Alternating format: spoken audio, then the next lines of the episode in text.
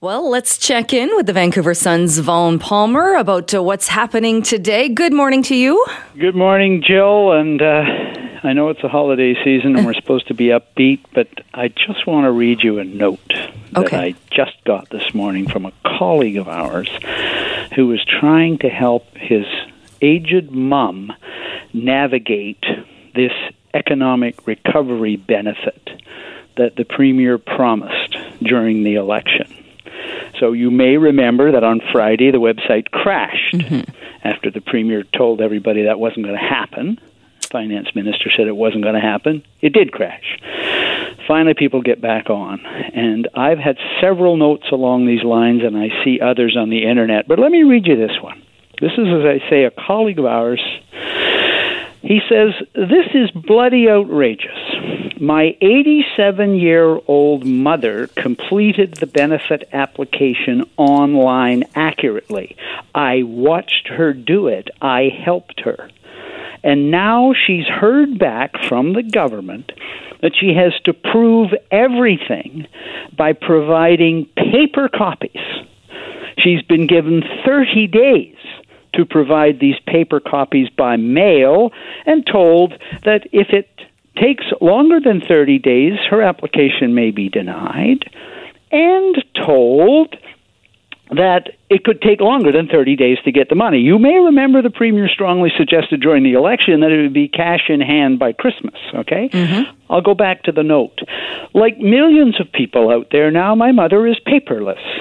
The, to fulfill these demands is extremely pr- stressful. She doesn't have a printer at home, she doesn't have a fax machine. And he says, my mother is in tears, thinking that somebody in the government is suggesting she's trying to game the system. It's so much trouble, she's thinking of abandoning her claim. Now, hmm. as I said, if you go out on the internet, you'll find that's not a single complaint. I've heard I've heard from people who say, look, it's a nuisance for me that I can't get the money right now, even though the Premier said we could, right? But think of the people who actually were counting on this money by Christmas. And think of the people who were told, the government told, we're going to cut your other benefits on January the 1st because you'll be able to get the economic recovery benefit. Uh, Jill, this thing is turning into a fiasco of the first order, and it confirms what some of us suggested during the campaign that it was a half baked idea that the new Democrats thought up during the election campaign and didn't do their homework on it, and the public service wasn't ready to deal with this, and now it's causing uh, pain and hardship. And as I said that letter I just read you, tears for some people. I've heard similar stories, Vaughn, and I've also heard exactly two stories of people who managed to navigate the system and go through and, and got the got the application done at least no problem. Uh, but both of those people are people that have been working through the whole pandemic, did not have their salaries interrupted, uh, are not counting on it. It's extra money for them, uh, and will fully admit they didn't actually need it. But hey, it's free money, so why not? Which again goes back to the question of the people who actually need this, who are waiting for it, who are depending on it, are the ones who seem to be not able to get it. That's true, and especially, you know, and again, I think think of disabled people on social assistance. They don't have computers, they don't have printers, um, they may not. Uh,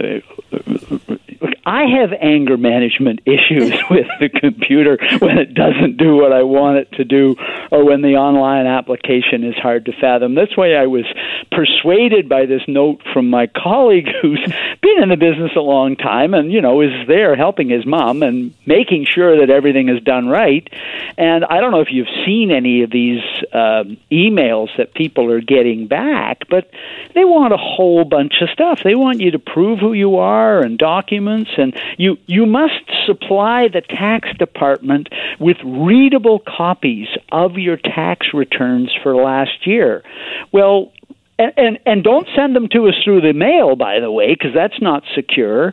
So you're going to have to mail it to us, or if you have a fax machine, and everyone has one of those, Oh, yeah. right? Mm-hmm. I mean, it really is, Jill. I, you know, as I said, I mean, it's. I'm not in a category that'd be applying for this anyway, and there's, as you say, there's people out there that, of course, the government's giving away free money. You're going to apply for it. It's your own tax money they're giving back to you, so you might as well. But it's the real hardship here is the people that the NDP is supposed to be looking after, and they are getting screwed over by this, and it it's really, really quite sad. Uh, so today, the phone portion. Oh yeah, great. Lights up. Uh, uh do we have any confidence that that's going to be any easier? Well, what could possibly go wrong? I mean, uh, uh, the interview that Mike Smyth did with the premier on Friday was fascinating because Smyth, of course, asked right off the top, you know, the site's already crashed. Mm-hmm. And the finance minister told the legislature on Thursday that that wasn't going to happen because they'd taken steps, right? And the premier said, well, Mike, you may remember that it's just like when we had the campsite website and it crashed, right? And, and Smyth, who's always on the ball, says, yeah, I remember that, Premier. Mm-hmm. I would have thought you learned your lesson from that. And the Premier says, Oh, yeah, no, no, I asked all these questions, right? And, and we've put it in extra resources. And, you know, I was told it isn't going to happen. Well, um, it's his election promise. I mean, I've heard so many excuses from the New Democrats on this one. It's, oh, well, how else were we supposed to do this? And, oh, what do you expect us to do? And, oh, yeah, we, can, we have to prevent against fraud. I mean, it's their half baked election promise. They're the ones who told us, vote for us and we'll give you a check for $1,000 for your family or $500 for individuals. Like it was their promise. The least they could have done, I think, is admit that it was a half baked promise that either they shouldn't have made or they never should have suggested the money would be here by Christmas. And they certainly shouldn't have used those benefits as an excuse for cutting payments starting January the 1st to the most vulnerable people in our society people on social assistance, people, uh, the disabled, who are least well positioned to manage to do for a month without money that they thought was in hand because the government told them it was in hand. Uh, it is a giant, well, it's a word we can't say on radio, but uh, I think yeah. uh, that uh, pretty well sums it up. And it's really unfortunate. I mean, we, we, we, chuckle that they didn't learn from a camping website. This has happened. But the bottom line, like you said, people who need this, the most vulnerable, aren't going to get it in any kind of timely fashion. Yeah, and you know the other thing is uh, the, the premier's initial answers on this, and the initial answers from the finance minister Selina Robinson was when they first got asked about this in the legislature by the Liberals. They said, "Oh, you know, you guys didn't give the ben- the disabled or the social assistance anything." Uh, yeah, that's fair comment, except presumably people voted for the NDP because they thought that the New Democrats wouldn't screw over people on social assistance and, and people with disabilities. They assumed the NDP would look after them, not do this to them.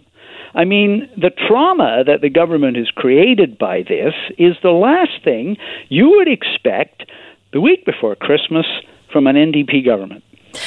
Uh, we've only got 30 seconds left, and we didn't even get to carbon tax yet. Oh, we can talk about that later in the week. let's let's save the good news on that one for later in the week. People have so much to look forward to. All right, sounds good, Vaughn. On that note, uh, great to chat with you, and we'll Bye. talk to you later in the week. Bye, bye, Jill.